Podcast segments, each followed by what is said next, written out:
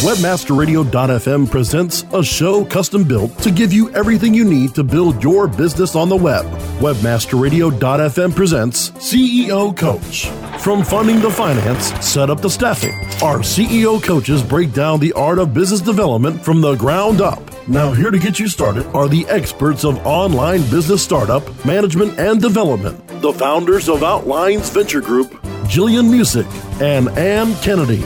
Welcome to CEO Coach. I'm Gillian Muessig, co founder of Moz and Bread Approved, and CEO at Outlines Venture Group. I'm also general manager at the Sibylla Masters Fund. I'm here with my friend and colleague Anne Kennedy, my partner at Outlines Venture Group and the Sibylla Masters Fund, and author of Global Search Engine Marketing. Together, we're serial entrepreneurs helping online companies to launch, grow, pivot, and thrive. Find out more at outlinesventure.com. Hello, Anne. What's on your mind today?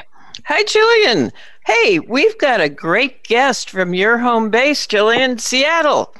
Uh, Dave Parker is founder of his eponymous, I love saying that word, holding company for investing and incubating startups. He is the founder of Six Month Startup Ideation to Revenue, a venture partner at Seven Peaks Ventures based in Bend, Oregon, and he's working on a book. And we'll get more about that later because what I really wanted to uh, have Dave tell us about um, is what I heard when I met him on a pitch judging panel at the University of Washington.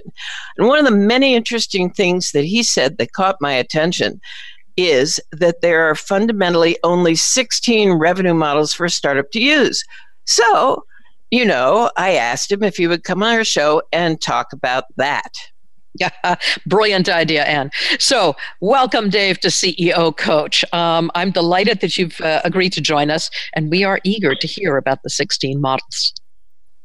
Happy to happy to join you. Thanks for the invite, and uh, thanks for uh, thanks for having me on from a snowy Seattle today. Yes, it is lots of fun out there. Um, so, yeah, uh, somebody uh, got a hold of me from Boston and she emailed to say, Oh, I saw Seattle on the news today. You guys are having so much fun. I've never seen so many smiling people in snow. Trust me, we don't smile here. no, nor, nor in Philadelphia, where we have some snow too. Yeah, but out here, we're all kids in the, you know, in a place that box. Okay. Yeah. So, Dave, tell us a little bit about your work with with startups um, about the uh, six month startup uh, uh, you know program, and then tell us about these models. Yeah, you bet. So, um, personally, five time founder, um, sold three, closed two.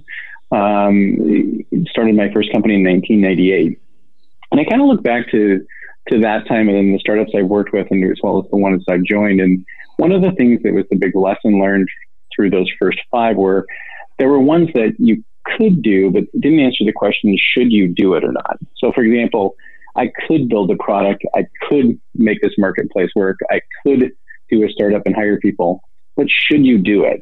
And one of the things that gets left out in that process is uh, people tend to start with a product and then forget about uh, how they deliver value or how they capture value. And when you think about the, the, the business model for startups really has three components. It's how do you create value? Which is if, you, you've made this into a Venn, this would be your top circle of the Venn, and you would want a Venn diagram to have three equal parts. The, the top piece of it is really around how do you create value through the product or service? How do you deliver value, which is how do you sell and distribute the product, market, sell, and distribute? And then ultimately, how do you capture value, which is what's the reasonable to exceptional profit that you can make by doing this effort? And for founders, we tend to get augured into the first one, which is how do we create value? Oh my God, I can build this product. It would be amazing. But we tend to forget about the other two pieces, which is how do I deliver the value, sell it, market it, and ha- and what's my reasonable to exceptional profit? And you, you kind of have to have a thesis on all three parts, at least if you're going to do a business for the long haul. And I know for both of you, that's very much the same thing of how do you help founders kind of look at their idea differently and it starts off by looking at all three parts of the puzzle, not just the product and service part of the puzzle. That makes very good sense. I think uh, you probably captured it in three words build, deliver, and profit. And by looking at all three, you can actually create a very valuable and possibly scalable corporation. But that doesn't even answer scalability. So, um, how do you incorporate that piece as well as you work with a lot of founders who are all out there saying, "Oh, I got to you know raise equity." Yeah, what I always tell founders too, as you know so well, right? Your need for capital doesn't mean you have the ability to raise capital. And passion is important, but not sufficient. So you actually need data. So one of the things that you have to look at if you want to build a scalable business that could be venture scale, and there's there's a lot of businesses out there that don't fit the criteria of venture scale, but are great businesses. Um, when somebody says, "Hey, you're building a lifestyle business," that's not meant to be derogatory. It's meant to be an objective view of, "Hey, it's probably not a 10x that we would look at from a venture investment perspective, but it probably is. It could be a really amazing business." So I would agree. Of, I, I, tend to use the word uh, privately held rather than um, lifestyle at this point because you're right, Dave. Lifestyle kind of says, oh, you're making a cottage industry. They could be reasonably scalable. I mean, they, they could get quite large, quite profitable, but they're not venture scalable. So just building a company you know you want to hold and keep over the long term, that's a different deal. So I'm going to let you go on yeah. now. And product and services are way different for that as well, for exactly that same reason. There's, I think there's, you know, when when I talk to folks in the ecosystem who don't know startups, there's a sense of, well, isn't every startup a small business? And the answer is no. A small business can be um, a local business or geographically constrained company, like a restaurant or uh, you know dry cleaners. Um, and then you have businesses that can be a big business, but aren't going to be necessarily venture scale. To your point, they're not going to be uh, it's, it's, a business that you can grow and you can grow with cash flow and it will take time to grow. Those are great businesses because you don't have the, the oftentimes the conflict of having an outside investor. Uh, one of my favorite Steve Blank quotes was, when you take on venture capital, you take on our revenue model and our business model, which is very true. So mm-hmm. when you take on venture, venture capital funds like the one that I just recently left, it, are focused on a 10 year time frame with limited partners money. So if I take you as an investor in my fund, I know that I'm communicating to you there's an expectation that we're going to exit this portfolio in 10 plus one plus one year, you have two one year options. Mm-hmm. So we want you to exit at the end by the end of fund life. And that may not always be in line with what you as a business needs to do. So those three categories, local business, I think you have a good growth business that's not necessarily venture scale, and then a venture scale business. And part of it is if you go back to these, how do you create, deliver, and capture value? It, it kind of puts you into the bucket automatically, right? It's kind of one of those, mm-hmm. hey, what business revenue model should I be in? And is that type of revenue model um, scalable or not from a venture perspective? That makes very good sense. So, again, that bears repeating. Answer the question how do you build, create, and capture value? Right? That will answer the question as to whether or not you should be raising equity as your capitalization. For sure. And I think that one of the things that, as you answer, if you, again, if you think about it as a Venn diagram, if your cost to build something is really, really um, huge, uh, but you haven't thought about how you're going to sell and market it. So the, the challenge there is that you know, the proverbial, it kind of dates me, I guess. If, if you build a better mousetrap, people will beat a path to your door. Right. Was a, was a way old phrase that people are like, they, and really, I guess you could say, if you build a better app, people aren't going to find you in the app store. It's a more appropriate way to say it today.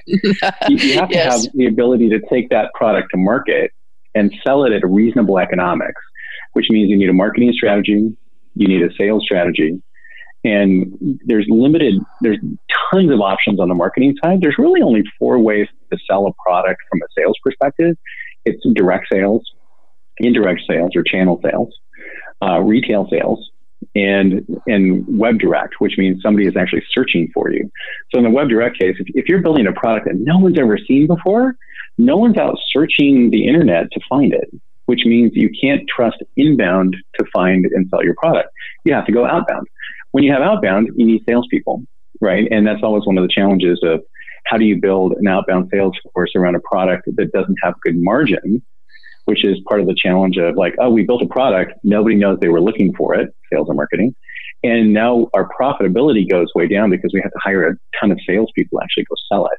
So those three things move in unison. There's the cost of building something, the cost of selling it, and ultimately the profitability that goes with that product. That's true, uh, but it is not entirely impossible to do that either. Uh, for example, the famous quote from Steve Jobs uh, was If I asked the world what they had wanted, they would have said, you know, better this and that and the next thing, right? They do not know what they want. I mean, Ford said the same thing, right? If I asked the, the world what it wanted, they would have said a faster horse. Um, yeah, that's so, true. But my, my grandfather owned a Ford dealership in 1911 before they started the assembly line. And I would tell you that today, that quote completely out of context is the fact is if nobody can find what you're looking for, you just end up with another dead startup. So yes. the contrasting view there is maybe you're innovative, maybe you're revolutionary, but frankly, if nobody can find you, you're going to be dead. So as a yes. company, and you may your timing may be off, right? And there's lots of reasons that companies die, but the number one reason companies die, according to the CB Insight data they've been doing every six months now, is people build a product that nobody wants or at least you could say nobody knows they want because they haven't figured out how to sell it. So, in any case, I think when you look at the the revenue models, this came up as a process. Gosh, probably eight years ago, when somebody asked me a question, "Hey, can I have your financial model?" And I was running a program at the time um, called Founder Institute in Seattle, and uh, they were running a marketplace, and I was running a subscription business. And my answer was, "Well, I could give you my financial model, but a marketplace is different than a subscription business. It has different unit economics. It has different ways to sell. Um, so you'll break it and you want me to fix it. So you can have it, but just don't ask me to fix it. So it raised the question, Gillian, of like, how many templates would you need to have to like cover 80% of the market? So at the time, I went back to Crunchbase before they had their API and said, hey, um, can you guys just run a report for me of every seed funded company over the last 18 months? And that's turned into now a five year longitudinal study of 2,600 funded companies and what were the outcomes of those funded companies. So the first cut of the data we made was we went back and I hired a team offshore and my, my 24 year old son now, and we went through all of the data and basically categorized all of the companies into what revenue model are they running? Are they a subscription? Are they a marketplace? And we went back through, and anytime one of the team put other, I would go um, dig into the company and either send an email to sales or the CEO and say, hey, I don't need to know your, your pricing information, but I want to understand how you're selling it. Are you so, a subscription? Are you a transaction fee, et cetera? Okay, so we yeah. need to take a break uh, for our sponsors so they can have their revenue at, at webmasterradio.fm. Um, and so hold that thought, Dave. And when we come back, let's talk about those individual revenue models that you are, are uh, have that you discovered and uh, qualified for us. This is CEO Coach, and we'll be right back. More on how to get your business on the web with CEO Coach after this. Celebrating the best in online advertising, the Web Marketing Association presents the 2018 Internet Advertising Competition Awards. Submit your banner ads, email ads, rich media, online newsletters, websites, and social media campaigns now by going to www.iacaward.org. Deadline for entries is January 31st, 2019. All winners will have their entry highlighted on the Internet Advertising Competition website, as well as receive a handsome trophy to display or a personalized certificate of achievement. Be honored among your online advertising peers by submitting your entry into the Web Marketing Association's 2018 Internet Advertising Competition Awards. Go to www.iacaward.org now. There are over 70 million active podcast listeners in the U.S. Webmasterradio.fm reaches them all with the largest global distribution of any online business to business podcast network. We can target and place your message in front of those active listeners immediately.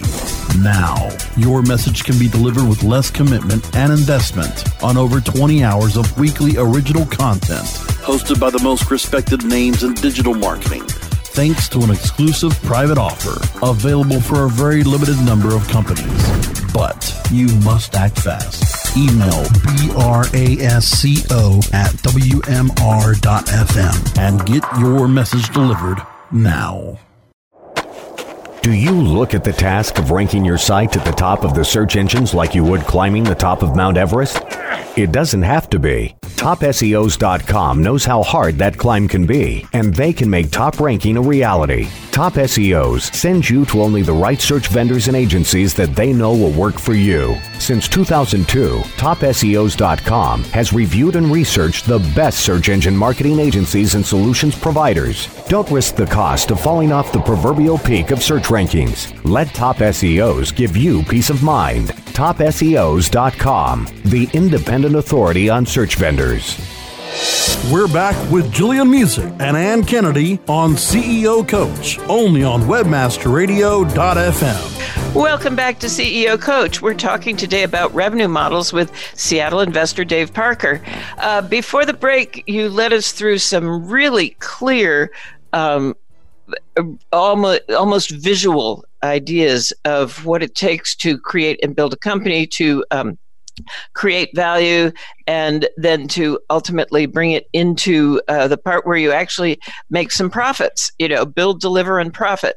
Now you were telling us just before the break dave about the um, uh, how you did a lot of research on different revenue models because that's what people were asking you to produce and so tell us what you found yeah, you bet. So the, the challenge of the exercise was it never really started off with, I wonder how many revenue models. It started off with the question of, gosh, how many templates would you need to build to make the financial model templates available to help startups not not have to replicate it and start from a blank flashing cursor on Excel, which is like the most painful thing ever.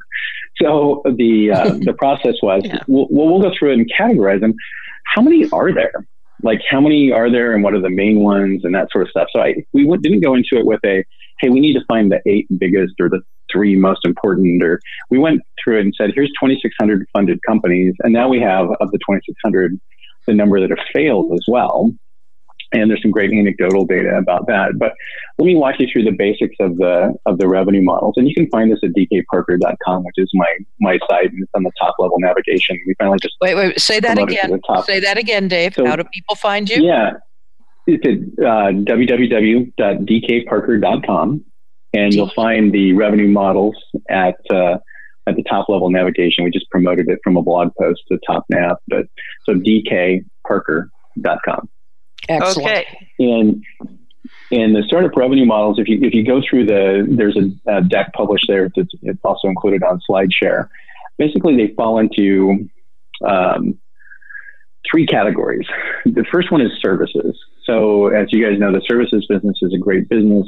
It, however, doesn't scale without people. So, uh, we included that into the deck because as we talk with folks in six month startup, the program, or as we look at rolling this out into other cities, what we find is a services business is a great business, and it can be IT services, it could be the restaurant business, it could be any consulting company. But when you add new customers, you ha- have to add new people. So in essence, a if you think about a scalable business, services is a great business. It's just not necessarily a scalable business without people. Then you have 14 product models and those product models work with both business to business and business to consumer for the most part. There's some that are exclusively one and the other. So, for example, um, advertising is a business to consumer market. Um, I have to joke now that a few years ago when you said Facebook's free, and the answer is no, no, you're the customer. Anytime you're free, it's you're the customer. And then the last one is one I would call a, a nearly dead model, which 10 years ago you would have looked at and said, oh, that's crazy. Software licensing, when will that ever die?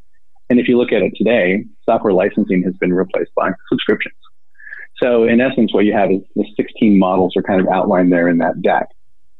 So the other thing, um, just and I highlight kind of the difference between a business model and a revenue model. And I think what's important there to note is that people will confuse these things together and not break them apart into their pieces and chunks.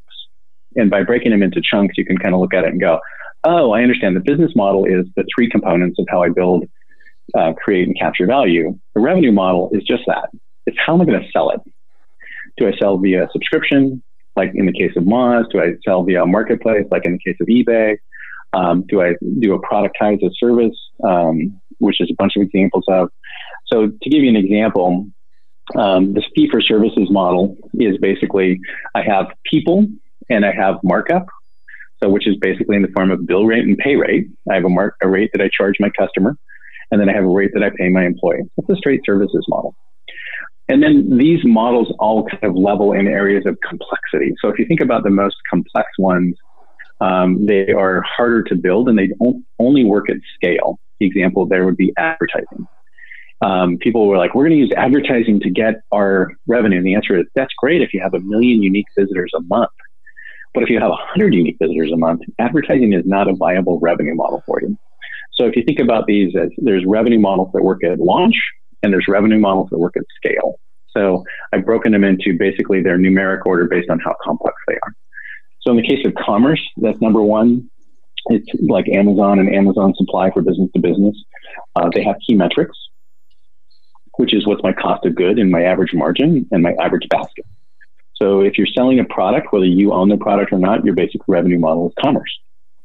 In the case of Moz or Salesforce.com, your model is subscription. So that's model number two. And there's key metrics that go with model number two. Uh, and the subscription business has to do with average revenue per user, conversion ratio from traffic, and churn, how much you lose on a on a monthly basis or annual basis. And obviously, I'm really hitting highlights. There's a bunch of details you drill down into with all of these uh, key metrics. But the idea is, is you don't have to you don't have to create your own revenue model. If you're doing a startup, you just have to pick one of the 14 and use it. You don't really have to create your own, uh, which is a common problem in the startup founder space. So if you look at transaction fee, that's the next example. That's number three. Elance is an example of a transaction fee, or the company that rents books online called Chegg. Uh, 99 Designs or Kickstarter. Basically, they're not selling a product; they're taking a transaction fee off the total price.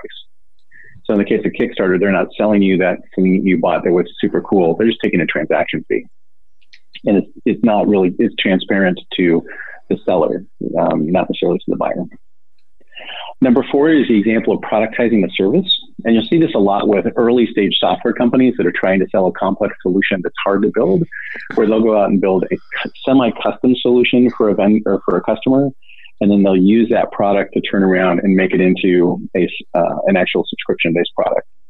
So in some ways, uh, Gillian, it's very much like your, your guys' early days of Moz, right? Where you That's did right. consulting work and then you launched it into a into a product. And that that is the if you think about it as a transition point, it's the transition point from a services business to a product business. But it's hard to do because people get very addicted to that revenue from services. So it's a oh, tough yes. leap. So super interesting that you guys did that. Number yes, five it's, was it's not an easy path. Yeah. for sure. Number five was the most interesting from the data, and it was the combination models. It was somebody who did a transaction fee and a subscription or a subscription fee and a service. But the service wasn't the lead revenue, service was supporting revenue. So if you think of this one as Smartsheet in Seattle would be a great example. So 20% of their revenue is still delivered in professional services to their big clients because in order to buy the subscription, you have to implement the product. So by taking the friction out of it by professional services, they're able to increase their sales. And what we found was of all the revenue models, combination revenue models actually mature fastest compared to single only revenue models. Uh, number six is called marketplaces. That one's easy. It's like eBay and Alibaba. You have a marketplace of buyers and sellers. You need to have, uh, you typically favor the seller first. In market uh, maturity, they have parity, but early on, you have to favor somebody. So the sellers get favored early in that, and that's average transaction revenue, number of monthly transactions, and the commission percentage um, that goes with it. So that's number six is marketplace.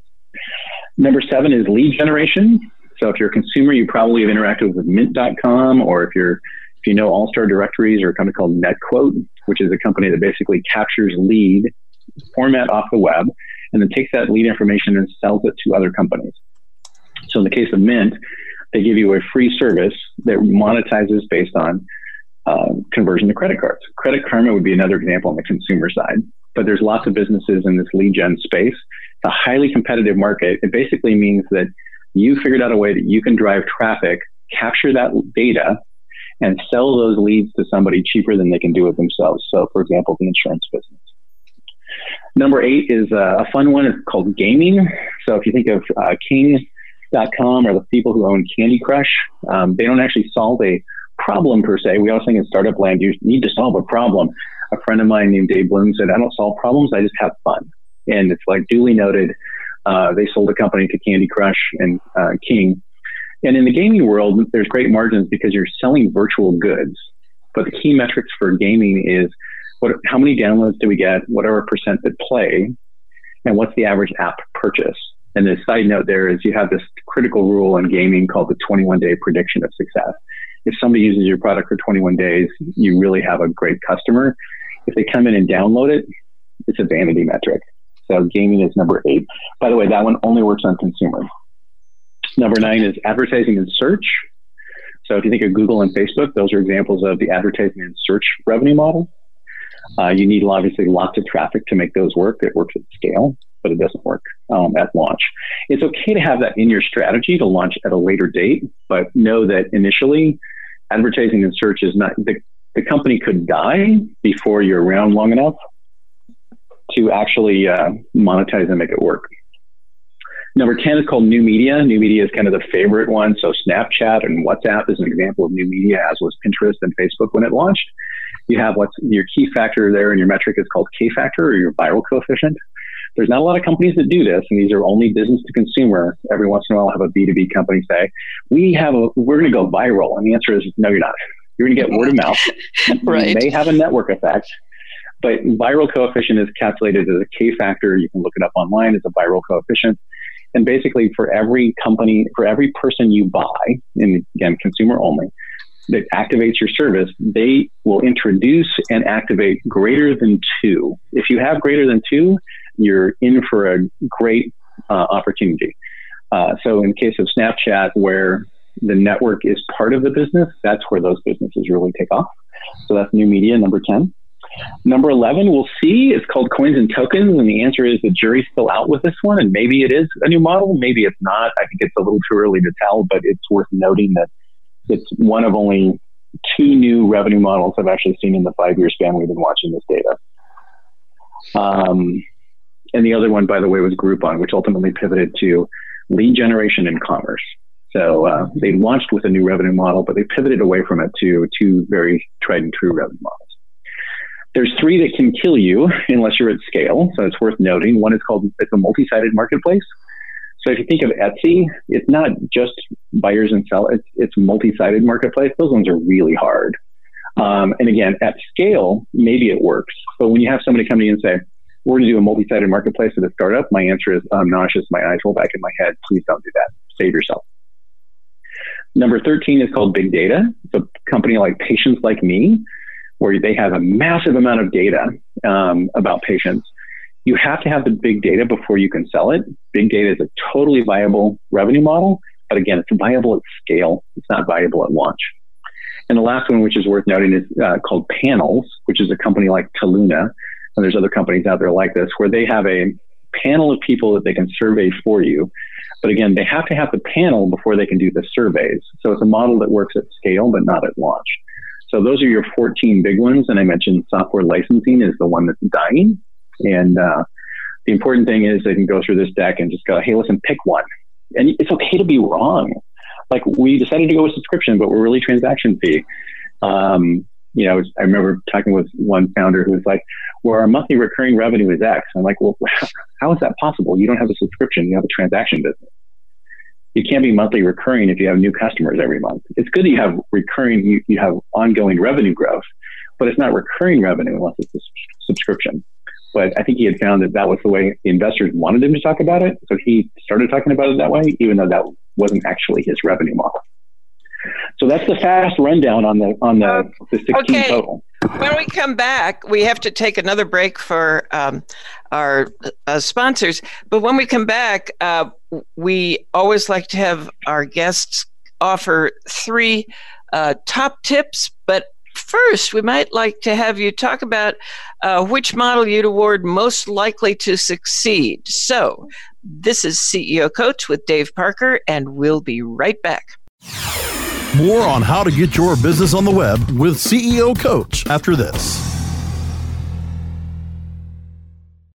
Ready to do a podcast for your business? Make that podcast elevate to enterprise level. Let webmasterradio.fm expedite and execute your podcast to build your brand and broaden your customer base. Webmasterradio.fm has worked with the world's biggest tech brands Google, Yahoo, and Bing and have worked with fast growing brands like ShipStation and GoDaddy. Now it's your turn. Contact BRASCO at WMR.FM and rush your enterprise level podcast into production at a very reasonable rate. Email BRASCO at WMR.FM.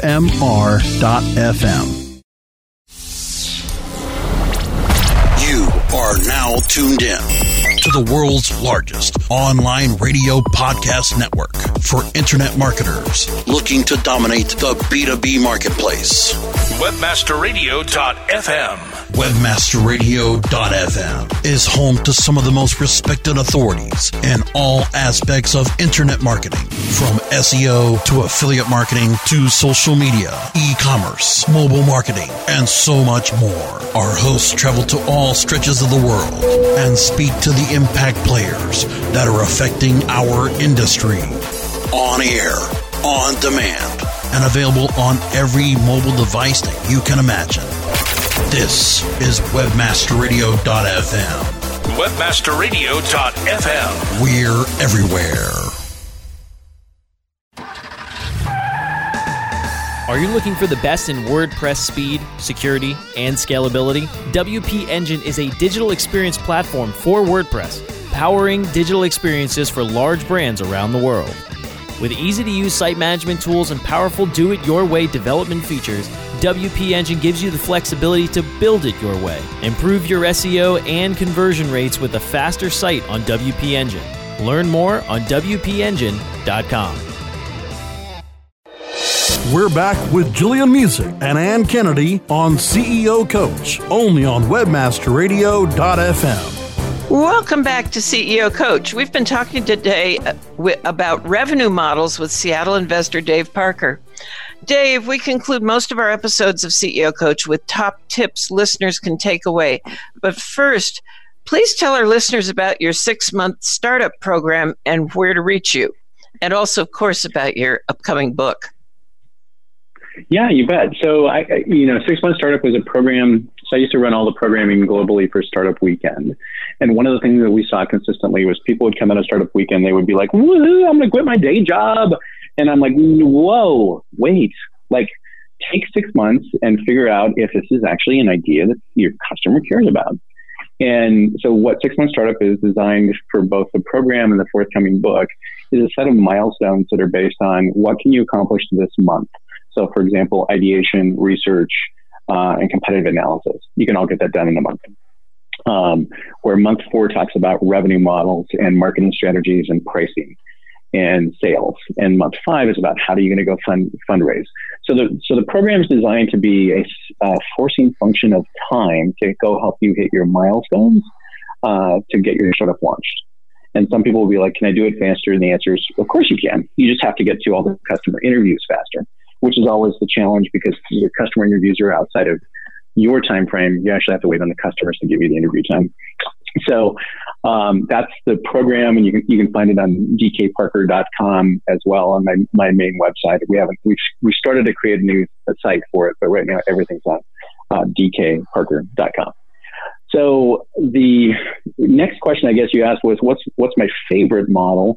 I think the favorite's kind of tough. I think the the one that is most common and the biggest shift is the shift to subscription revenue models in particular. And you'll hear people call them SaaS. Um, no one ever said, we ship a box software. So I would encourage founders to not think about it as software as a, as a service because there's a lot of software as a service cloud based products that don't sell on a subscription basis. They sell on a transaction fee basis, as an example. So uh, think about it as a subscription. The reason I like subscriptions best, and that's the trend, is they have the highest enterprise value relative to revenue, which means the companies are worth the most relative to their recurring revenue models. And you'll hear it called ARR, annual recurring revenue, or MRR, monthly revenue, recurring revenue. And it is the truest form of predictable revenue is that monthly recurring revenue. Now, having said that, I would say that what we saw in the data of the 2,600 funded companies is the companies that went from seed round of funding to A round and from A round of funding to B round fastest actually were combination revenue models, which was a total surprise because in venture land, we always say, focus on one thing. You can do this one thing. You don't have time to do more than one thing. And the answer is actually combination revenue models We're more successful based on time to raise capital, if that's a gating factor of success. And in this data set, that's obviously one of the factors of success. So uh, the biggest takeaway, though, is just pick one. Don't try to create your own. These are tried and true. There's six plus years of track record with them. There, I, if, by the way, if you discover a, a 17th, I have no pride of authorship to be willing to change my doc. Um, so the the idea of the um, productize a service was one that someone challenged me with early on, and and I was like, you know what, that's actually that's actually a great point, and I'm on the board of a company that does that. I didn't even think about it that way. Um, so you know, it, this is a bit of a learning process, but like I said, in five years, there's been two new revenue models, and we'll see if coins and tokens really are going to work or not. Absolutely. In in many ways, uh, coins and tokens are more like you know chits and coupons. So we want to see how that all plays out.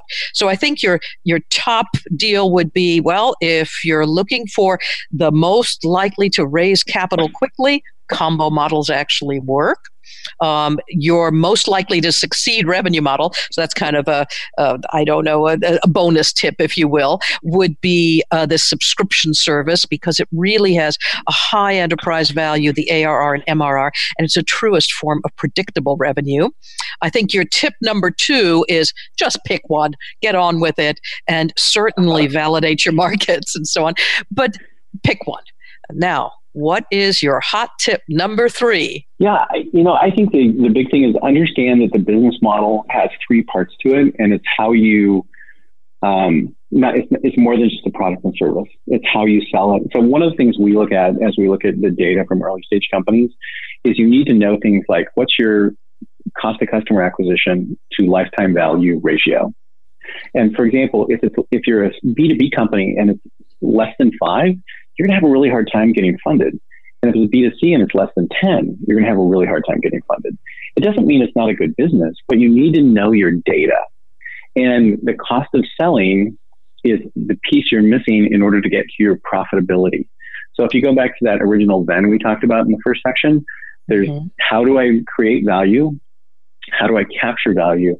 Or how do I deliver value, number two, through sales marketing? And how do I capture value through profitability is number three. Have a hypothesis. Because if you ignore the bottom two, you won't get funded just because you don't have the data. And you have to have that as a place to start. That's absolutely brilliant. You've you've wrapped you know six tips into it. Knowing your data, you won't get funded without it. Um, if you're going to uh, understand your entire business model, look at those three pieces to the Venn diagram. How are you going to build? How are you going to deliver? And how are you going to profit from what you're building? Uh, and I think, Anne, we may be out of time. We are. Before we go, uh, Dave, tell people once again how to get hold of you and if they're interested in your six month startup uh, program or your book, where they can find those things. You bet. They can find uh, contact my information and all of the content for both the book and program at uh, www.dk dkparker.com, just my name. So dkparker.com, and you can find information there about six month startup, the program. And if you want to bring the program to your city, love to talk with you about that too. We're expanding to five new cities uh, this quarter. Awesome. Well, thank you so much for joining us. You bet. Thank you. And that's it for this episode of CEO Coach. We'd like to thank our sponsors at Webmaster Radio for their support. You can download these shows at webmasterradio.fm forward slash shows forward slash CEO dash coach, and also at iTunes, iHeartRadio, Spotify, Stitcher, and many other places around the web. You can find links and more on Facebook, our Facebook page, which is called CEO Coach Podcast. Do stop by and hit the like button so we know you were there and tell us what you'd like to hear about on CEO Coach. Thanks for joining us. I'm Anne Kennedy with Gillian Muessig, and you can find out more about how we help companies to launch, grow, pivot, and thrive at outlinesventure.com. Till next time.